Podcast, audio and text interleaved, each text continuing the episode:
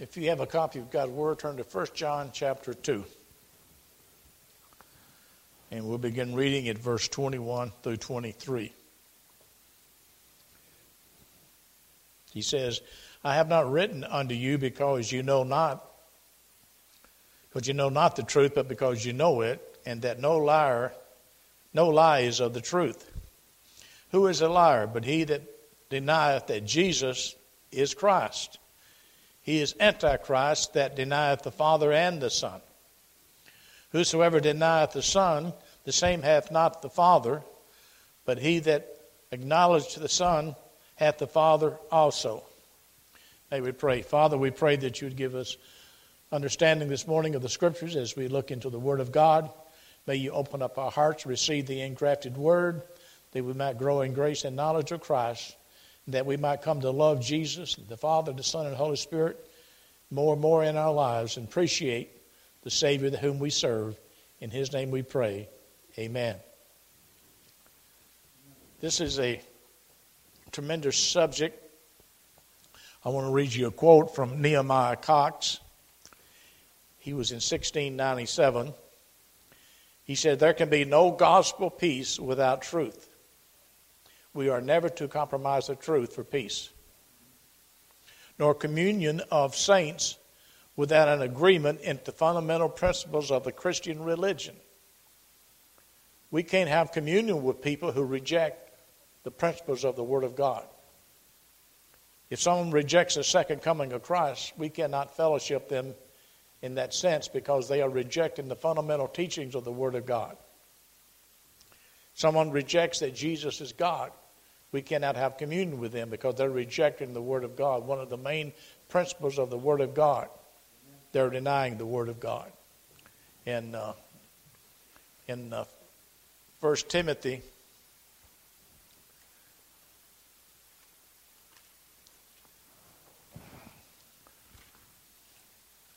chapter 3 and verse 16 and without controversy. Great is the mystery of godliness. And I'll say that the incarnation is a mystery. There's things in the incarnation we cannot comprehend. Jesus being taking on human flesh is a mystery. We'll be looking into some of that this morning. And I hope you'll come to a clear understanding of his person. Great is the mystery of godliness. God was manifested in flesh. Now, who was manifested in flesh? God. God was manifested in flesh. Justified in the Spirit, seen of angels, preached on unto the Gentiles, believed on in the world, and received up into glory. And that's talking about the Lord Jesus Christ, the mystery of godliness. As we look at 1 John, we will look at verse 21. I have not written unto you because you know not the truth, but because you know it, and that no lie is of the truth. If you have the truth, it will show, you know, error is like darkness, truth is like the light. Where there's light, it's going to reveal the darkness and it, it, error will be revealed through the truth. Believers know the truth by the indwelling Holy Spirit. Thank God we have the Holy Spirit to teach us the truth. The word know is only to have knowledge by the illuminating of the Holy Spirit, by not by experience, but by inward revelation of God's word. As you read the word of God, the Holy Spirit reveals things to you inwardly in your spiritual mind. Jesus said in John 14, 16, and 17, And I will pray the Father, and he shall give you another comforter, that he may abide with you forever. Even the Spirit of truth. See, truth comes by the Holy Spirit. He's called the Spirit of truth, whom the world cannot receive because it seeth him not, neither knoweth him. But you know him, for he dwelleth with you and shall be in you. And that's the promise of Christ to his people. In verse 26 of John 14, it says, But the Comforter, which is the Holy Ghost, whom the Father will send in my name, he shall teach you all things and bring all things to your remembrance whatsoever I have said unto you. Now, we need the Holy Spirit's teaching, illuminating our minds and hearts. As you read the Word of God, the Holy Spirit will open up those verses to you. And Brother Dave can testify to that in his studying. All of a sudden, a verse, you're reading it, and it just opens up like a flower. You say, Boy, I never saw that before. It's so beautiful. And it's a blessing when that happens. We need the teaching of the Holy Spirit and bring all things to your remembrance. I know I'm glad when I'm in this pulpit preaching, the Holy Spirit brings verses to our remembrance. You study and you prepare, but yet there's verses that comes to your mind right out just out of nowhere where it comes from the Holy Spirit. He gives you those verses and it helps to uh, illustrate the truth more clearly. We depend upon the Holy Spirit to do that. As it said in Ephesians 1:18, the eyes of your understanding being enlightened. There's a special ministry of the Spirit to the saint of God in understanding the Word of God. You must realize that, and you ask the Holy Spirit to help you understand the Scriptures, that you may know what is the hope of His calling. You want to know what the hope of His calling is, and what the riches of the glory of His inheritance in the saints. You know, Paul speaks about the unsearchable riches of Christ, Ephesians 3, around verse 9. The unsearchable riches. There's riches that can keep us just rejoicing all day long, studying about Christ. And what is the exceeding greatness of his power? We should never lose sight of that. The greatness of his power to usward who believe, according to the working of his mighty power. We don't believe on our own. We believe by His power. When the Holy Spirit exerts His power, we will be brought to faith and trust in the Lord Jesus Christ. We see the greatness of that in our lives. 1 John 2:22 Who is the liar? But he that denieth that Jesus is the Christ. He is antichrist that denieth the Father and the Son. We had a lot. We have a lot of religious denominations today, like the Unitarians. They give lip service to God, the Father being God, but they reject Jesus as being God, just like the Jews did in the times of Christ. Jehovah Witnesses will recognize God the Father, but they will not recognize Jesus as the Son of God.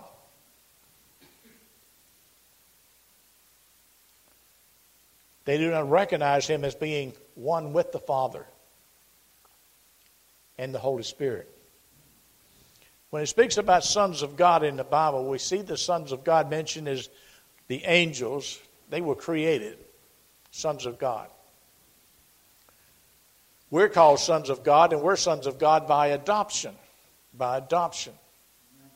Jesus, is, as we're going to see as we get on into the message, is called the only begotten Son of God. There's none other like Christ. None. We're not, we're not Son of God like Christ is, because He shares the very essence of God the Father and the Holy Spirit, as we're going to see.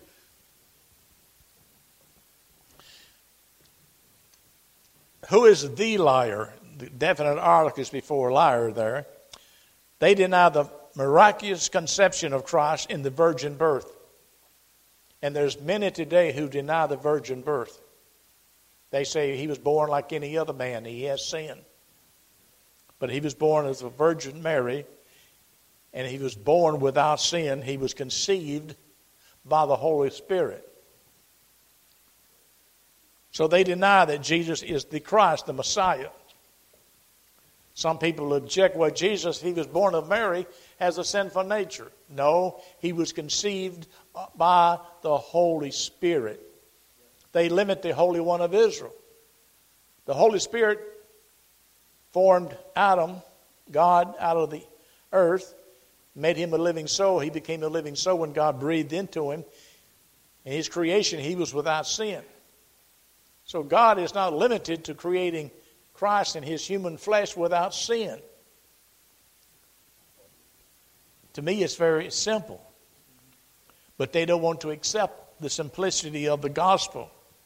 That's why the virgin birth is so important. Because if Christ was, had sin, he could not atone for our sins. He would have to atone for his own sins. Secondly, the name Jesus, Jesus, from the Hebrew word Joshua, which means Jehovah saves. In the name of Jesus is contained the doctrines of deity, humanity, and vicarious atonement of the person who bears that name, Jesus Christ. The name Christ is Christos, meaning the anointed one. And this is the translation of the Hebrew word from which we get the name Messiah. Messiah. So Jesus Christ is the person who has two natures. We're going to get into this. He has the divine nature and he has a human nature. Keep that distinction in mind as you read the Word of God. And you'll see it plainly as we go through this. To try to go slowly so that you can understand some of these things that I'm speaking to you about. In Matthew 22, 41 through 45, it says, While the Pharisees were gathered together, Jesus asked them, saying, What think you of Christ? They had all different opinions about Christ. Some he was a prophet, some he was one of the old prophets. Whose son is he? And this was the key question. Whose son is he? They say unto him, The son of David. Hence that unto them, How then does David in spirit call him Lord? Saying, The Lord said unto, unto my Lord, Sit thou on my right hand till I make thy enemies thy footstool. If David then called him Lord, how is he his son? Now, what he was getting the Jews to confess and to admit that he was God. He was God. He was Lord. Before he was the Son of Man, he was the Son of God. And that's what they were denying. The Jews denied the same thing. The Father was God and was manifested himself as Jehovah of the Old Testament but they refused to believe in the deity of Jesus of Nazareth and his relation to their God as the Son of God. When he said he was the Son of God, one with God, they knew what he meant. He meant he was deity. Yet he was the same as Jehovah. He was, he was Jehovah. The Father is Jehovah. The Holy Spirit is Jehovah. There's only one God. And that's what he was getting across to them. If David then called him Lord, how is he his son? What he's saying, you've got to go beyond his son. You've got to go to what I really am. I'm the Lord of glory. He was deity, he was the Son of God. He was showing that he was one with the Father in the Godhead. Romans 8:32 8 3 in verse 32 in verse 3 he says for what the law could not do and that it was weak through the flesh. Notice this, how God phrases this God sending His own Son, His own Son, in the likeness of sinful flesh, for sin condemned sin in the flesh. So He said He sends His own Son. Then, verse 32, He says, He that spared not His own Son, but delivered Him up for us all, how shall He not with Him freely, also freely give us all things. His own son. He was his son in the only, only son, we're going to see the verses that deal with that, because he shared the same nature as the Father. The child shares the nature of the parents. Jesus shares the same essence with the Father. In Hebrews 1:8 it says, but unto the Son he saith, Thy throne, O God, is forever and ever. A sceptre of righteousness is the scepter of thy kingdom. Thy throne, O God. The scriptures is saying the Son is God. The Son is God. If you read those verses in Hebrews 1 through 8, it speaks about Christ being the creator, being the image and glory of God, being the very image of God. He, when you see Christ, you've seen the Father in the sense that they're one in essence. Jesus is God, the Holy Spirit is God, and the Father is God. This is another area which we, we read sometimes over and over, but it says more than just talking about baptism when you think about the formula that Christ gave us in Matthew 28 19 and 20. He says, Go ye therefore and teach all nations, baptizing them in the name of the Father. There's a definite article, the Father, and of the Son, and of the Holy Ghost, showing that all three of them made up the Godhead because it has a definite article which is pointing to their nature. By nature, they were God. The Father is God, the Son is God, the Holy Spirit is God. We serve one God, the three manifestations and three personalities in that one God. There's not three gods, there's only one God. They share the same essence. When you think about the verse, it says, In the beginning, God created the heavens and the earth. You could say the Father created, the Son created, and the Holy Spirit created because they all three God. There's one God, one God in essence, one God in power. What one wills, they all will.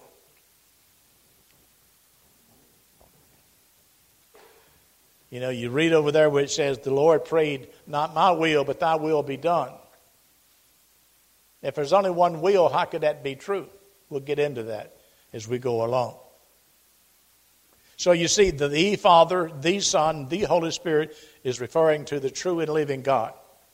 Teaches a trinity of persons in the one Godhead since baptism is administered equally in the name of all three the Father, the Son, and the Holy Ghost. That's testifying that they're all three God. And we bow to the Scriptures. Now I want to look at a few verses that are mentioned where the mention is of the only begotten.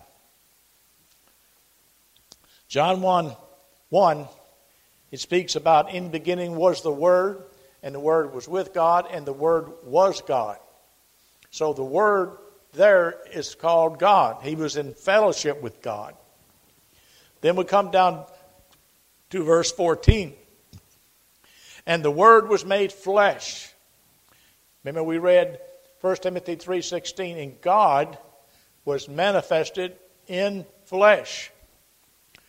So the son, the word was manifested in flesh and dwelt and dwelt among us and we beheld his glory, the glory as the only begotten of the Father, full of grace and truth.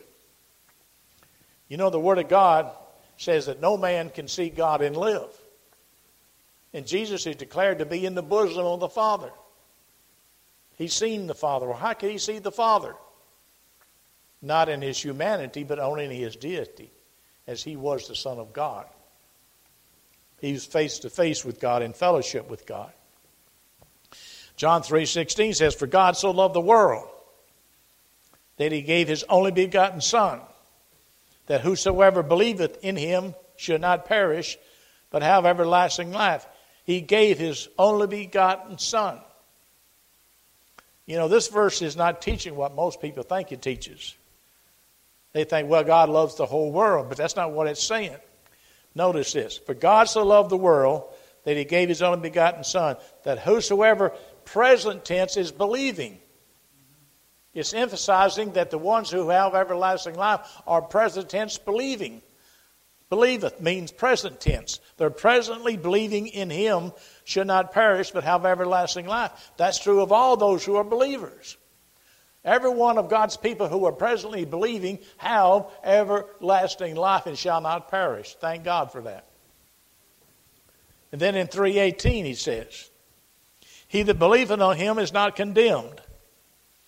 But he that believeth not is condemned already because he hath not believed in the name of what? Of who? Of the only begotten Son of God. So those who do not believe that Jesus is the Son of God in his deity are not believing in the same Jesus that we do. And there's many that don't who do not believe that Jesus is the Son of God in his deity. 1 John 4 9.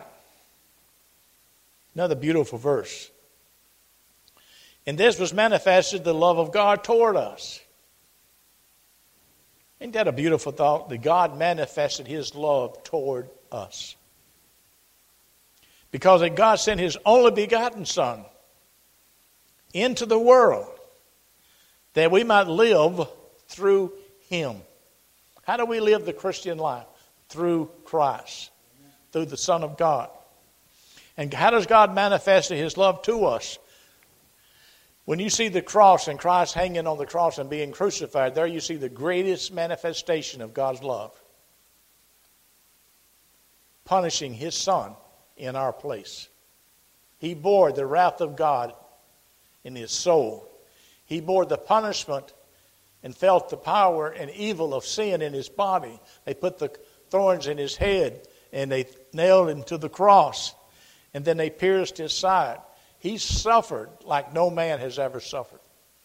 And he bore the wrath of God on our behalf. There is therefore now no condemnation to them which are in Christ Jesus. Why? Because Christ bore our condemnation on the tree, Brother David. He bore that. This is the one that you love and the one you worship, the one you adore, is Jesus Christ who bore our sins in his body on the tree. We sing a song, How could my, how could my Savior to Calvary go?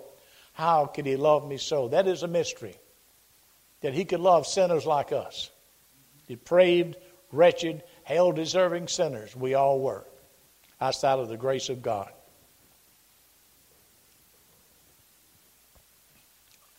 I want to read you a quote by Robert Hawker back in the 18th century on the phrase, the only begotten. What does that mean? I like how he put it. In writing to this individual, he said, You have said, My faith is that the Son of God, as the divine person, was eternally begotten of the substance of the Father. He says, Sir, I have never presumed to look into much less enter into the hallowed ground of the mystery in relation to the mode of existence of the divine persons in the Godhead. I have no conception of the nature of that relationship which subsists between the Father and the Son. I read of it continually in the Scriptures, and I most cordially accept it as it is proposed for the object of my faith. But as the Word of God though plainly declaring it, hath not explained it, so neither do I. You know, the Word of God says the secret things belong unto the Lord, and the things which are revealed belong unto us and our children. God revealed us that Christ is the Son of God, that He's the only begotten, but He didn't explain to us what that means. Since it's one of the secret things of the Lord, we should leave it alone. He's called the only begotten Son of God, that settles it. The only begotten Son was sent into the world to save sinners. He was the only begotten Son of God. And we know that He's one with the Father, one with the Holy Spirit. Now I want to bring out some things that I have been reading, and I hope I can bring, make these clear to you that you'll receive a blessing from some of these thoughts, because we're talking about the person of Jesus Christ the person that we sing hymns to this morning, we sing praise to. We want to know more and more about Jesus. We want to grow in grace and knowledge of Him. Paul says in Ephesians that you, you may know Him in the power of His resurrection. We want to know Christ. We want to have fellowship with Him. We sing that hymn, What a friend we have in Jesus, all our sins and griefs to bear. Oh, what a friend we have who stickler closer than a brother. So as we think about his person, who he is, I pray this will give you a little understanding of who Christ is. By reason of the strictness of the personal union whatsoever may be verified of either of these natures, the divine or human nature. Now remember, the person of Christ has the divine nature and the human nature. Keep that in mind as you study the scriptures. The same may be truly spoken of the whole person. For whatsoever is of the nature, it, it, it be dominated. Which nature is be dominated. So anything that's spoken is spoken about the person, the person of Christ. Wherein he solidly proves that the Son of God took the nature of man, not a human person. Now it speaks in Luke of that holy thing that should be born of thee. The holy thing. Christ took on to his person a nature, a human nature, but not a person. I know that's hard for us to comprehend that. The person of Christ, he, in his deity, he's the person of his human nature. So what's spoken of him can be spoken of either nature, his human or his divine. Remember that. With himself and was manifest in flesh and wrought out our redemption. We are principally instructed from the scriptures that there is but one, one only living and true God who is most pure spirit, eternal and immutable, incomprehensible, and infinitely perfect in his being and all the properties thereof, etc. There's only one true and living God, consisting of the Father, the Son, and the Holy Spirit. Now keep that in mind. We speak of omnipresence is essentially property of God. Only God can be everywhere at the same time and nowhere absent. That's how Brother Brock and Brother uh, Jones used to say God is everywhere present and nowhere absent. Omnipresence is a central property of God, grounded on His infiniteness. It is as necessary to Him to be omnipresent as to be God. It is all one, therefore, whether we speak of the omnipresence of the Father, or the omnipresence of the Son, or the omnipresence of the Holy Spirit. These three beings that that one incomprehensible and infinite Jehovah. So Jehovah is made up of the Father, the Son, and the Holy Spirit, to whom all fear and worship is due, and to deny it of any of them is to deny their divinity and to deny the Trinity. And a lot of people do deny the Trinity today, which is really sad. Now we think about eternity. That which is absolute eternal, no beginning, uh, without end. And this is properly to God alone. Only God is eternal. And that is in His pure spirit. There was no matter.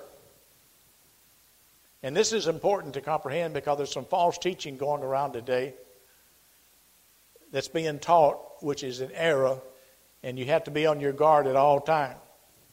And I want to say this morning also that it's important. The church is called the pillar and ground of the truth. It's important that we come to the house of God to be confirmed in the faith. God has called pastors to be your teachers and to instruct you in the fundamentals of the faith. And I believe that. Brother Dave is here for that purpose.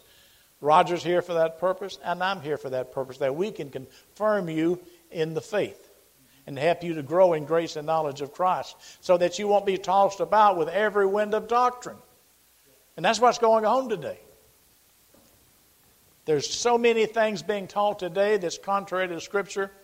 It's really sad. And the only way to protect yourself is have a good congregation, a good local church to be a member of, to join and come faithfully and hear the Word of God preached and instructs you in the things of God.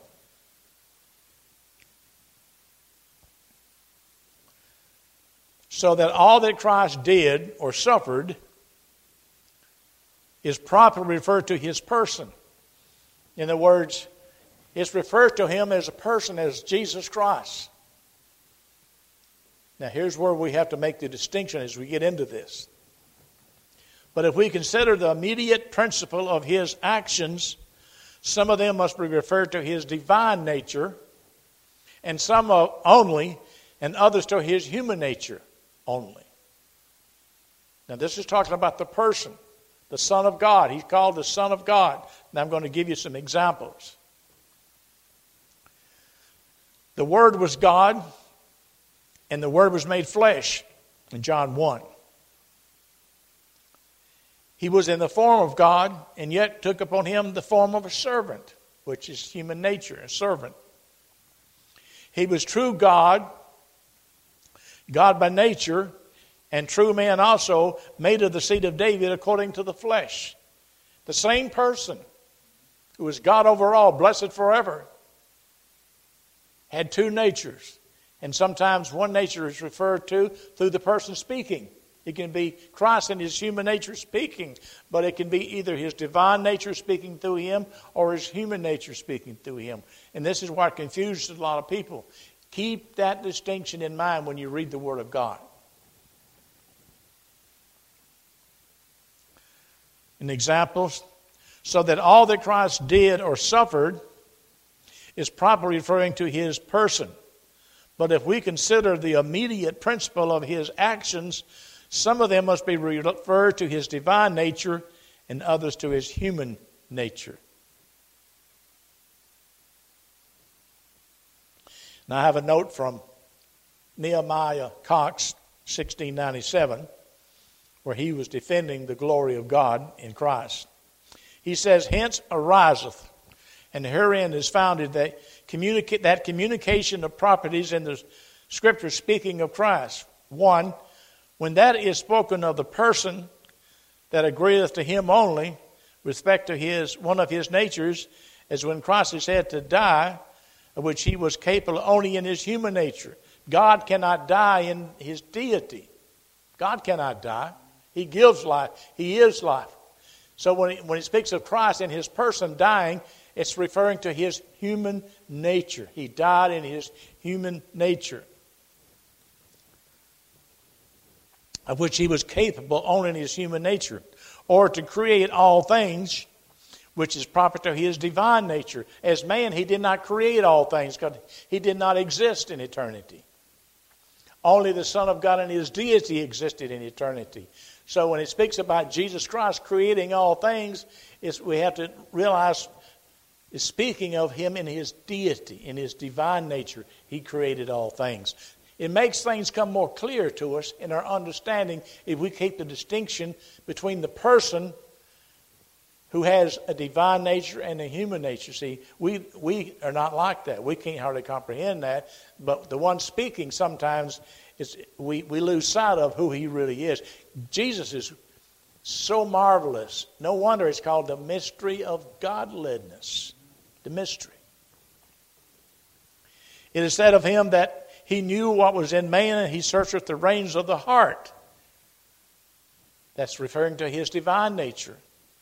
There's another verse that says, He knew not the day of judgment. A lot of people get confused. Well, if Christ knows all things, how come He didn't know the day of judgment? In His human nature, He didn't know all things. He grew in knowledge as a child in the things of God. He grew into those things, and they were revealed to Him as a man, as the Messiah as he was growing in stature and in knowledge of God. So when you know it says he does not know all things in the day of judgment, you know that's referring to his human nature. See, hey, it makes it more clear for us to understand these things. It's an important distinction that we need to keep in mind. So, likewise, of, of God, it is true that he cannot be tempted of evil. He said that in James. And yet Christ, who was God as well as man, suffered being tempted. But then this could not be as God, but as man considered is made like to his brethren in all things except sin. Neither can we avoid contradiction without embracing this way of exposition, which is alone suited to the mind of the Spirit. Of God in such sayings and founded in the real distinction of both natures without division in the person of Christ. See, there's only one person, and that's why it confuses people. Jesus as man is not, is not a person, and then Son of God is a person. There's not two persons, and there's only one person. Now, we can't comprehend that. The secret things belong unto the Lord, and the things which are revealed belong unto our children. But it's revealed that there's one person with two natures, divine and human. That makes it simple. And sometimes the human nature is doing, the, doing it or dying. Sometimes the divine nature is.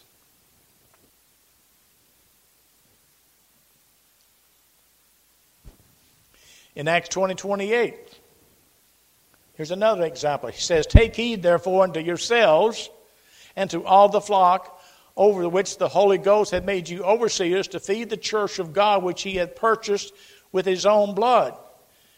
God has purchased us with his own blood. You say, I didn't know God had blood. See, again, here's the distinction you have to make. When it says God purchased the church with his own blood, and then in another place, it speaks in John 3:16, hereby we perceive we the love of God because he laid down his life for us, and we ought to lay down our lives for the brethren. It's speaking of his person, he laid down his life. God laid down his life. You say, well, how could God lay down his life? He can't die. Again, keep the distinction. He laid down his life in his humanity. See, it makes it more clear to understand some of these words, some of these verses. When he said he purchased the church of God with his own blood, God doesn't have blood. So it's very clear that he's referring to his humanity. He bought the church, although it's speaking of his person, because his human nature is part of his person. So he bought the church with his own blood, which was in his humanity. He shed his blood and died for us as a sacrifice. I hope these things give you a little better understanding of the language sometimes of Scripture. If you don't keep this distinction, it can get confusing.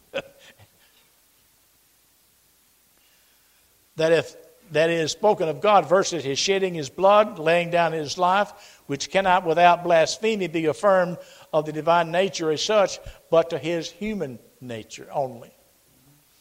Speaks about it in Hebrews 13 8. Now think about this. Jesus Christ, the same yesterday and today and forever. Now it's talking about the person of Jesus Christ, who has two natures. Now we know his human nature was conceived in time of the Virgin Mary. So, what's it referring to in this verse? To his divine nature. He's the same yesterday, the past, the present, and the future. He's the same. And that's referring to his divine nature. It helps you to understand those sayings a little bit better in your mind if you keep that distinction as you go through the Word of God. In Acts 3.15 it says, And killed the Prince of Life, whom God has raised from the dead, whereof we are witnesses. 1 Corinthians 2 8 says, Which none of the princes of this world knew, for had they known it, they would not have crucified the Lord of glory. Who's the Lord of glory? The Son of God. And his deity is the Lord of glory. You said, Well, how could they crucify him? In his human nature. He was crucified in his human nature, in his person. He's the person of his human nature. That's why it's applied to him. The that the Prince of Life was killed and the Lord of glory was crucified. So the scripture saith also that God purchased his church by his blood and laid down his life for us. The person that died was the very God and Prince of Life and Lord of glory. But it was in his human nature and not in his divine nature that he suffered, although both made made but both made but one person. Is speaking about the one person. And that we have to keep that distinction. It can say that God is doing it because He was God. But this one God, this God, Jesus Christ, is doing it in His human nature. Human nature. Oh, the blessing that we can get a little more understanding of our great God and Savior, Jesus Christ. He says in John 10 30, I and my Father are one. Now, he was one with the Father in his essence because he was God. The Holy Spirit's God. The Father is God. So when he says, I and my Father are one, that's referring to which nature? His divine nature as the Son of God. He was one with the Father. The human nature can never be one with the Father in his essence. Because you can't change human into God, and you can't change God into human. Nothing, God did not change his essence of who he was before and after. He had a relationship afterwards with two natures that he never had before. That's amazing. That's God's love for you and I, that he would humble himself to that point, which is amazing. And talking about and over in John 8:58, Jesus said unto them, Verily, verily, I say unto you, before Abraham was, I am. They say, How can you be how can you be before Abraham? You're not even 50 years old. He was before Abraham in his deity, in his divine nature. In his divine nature. Abraham rejoiced to see my day, Jesus says. He saw, he saw Christ when he was ready to offer his son for sacrifice. That, that was a picture of Christ being slain. He said I, he had to hope that even if he slain Isaac, he would be resurrected. The Word was made flesh. That was accomplished in the fullness of time. But from all eternity, he was the I am, the great I am. When he says in scriptures, I am that I am, Jesus says, I am the bread of life. I am, and I am. He's referring to his deity. He was the great I am. He was the I am that Moses met. The Son of God, and as such came forth from God. In the verse 23 of the, of the chapter, it says, Whosoever denieth the Son, the same hath not the Father. But he that acknowledgeth the Son hath the Father also. And I put, they deny his deity as the Son of God with the Father. People will confess that God the Father is God, but they'll deny that Jesus is God. Deny his eternal sonship with the eternal Father, showing that they do not worship the Father because they do not worship the Son of God. You can't deny the Son without denying the Father because they're one. They're one, it's because there's only one God, one in essence. But to agree with the Word of God that the Son of God is God in the Godhead, has the Father also, as both the Father, the Son, and the Holy Spirit being the true and living God. I know the Trinity and these things are a great mystery to us, but they're revealed in the Scriptures. Jesus is a mystery to us and that he was God and man, that he had a human nature and a divine nature, and that when you speak of him as God, it can refer to him as God. It's true. God laid down his life for us. But how did he do that? In his human nature. That's the mystery of godliness. God was manifested in the flesh.